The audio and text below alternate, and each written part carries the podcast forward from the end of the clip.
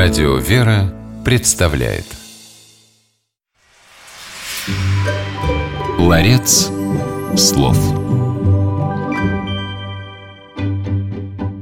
Юрий Деточкин, главный персонаж фильма «Берегись автомобиля», работал страховым агентом. Правда, прославился он не этим, а кражей чужих автомобилей. Тем не менее, свои рабочие обязанности Деточкин все же иногда выполнял и имущество советских граждан страховал.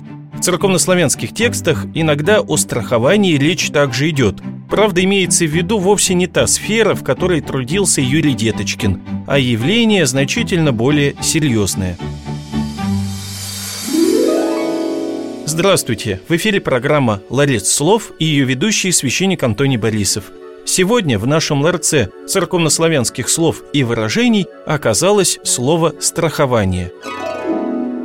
О страховании на страницах Библии речь идет, например, в Евангелии от Луки. Иисус Христос, обращаясь к своим слушателям, говорит «Страхование же и знамения велия с небесе будут».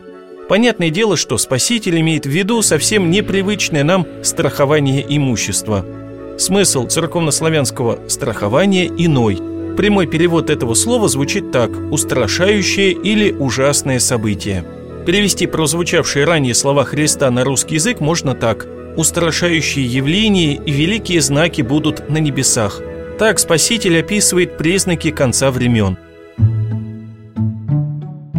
Церковнославянское страхование в основе своей имеет корень «страх», Впрочем, как и страховка. Мы страхуем имущество так, как боимся его потерять а потому обращаемся к страховым агентам, каковым и был Юрий Деточкин. Правда, если начнутся страхования, описанные в Евангелии, никакая страховка уже не поможет. Итак, напомним, что церковнославянское слово «страхование» в переводе на русский язык означает «устрашающее явление или событие».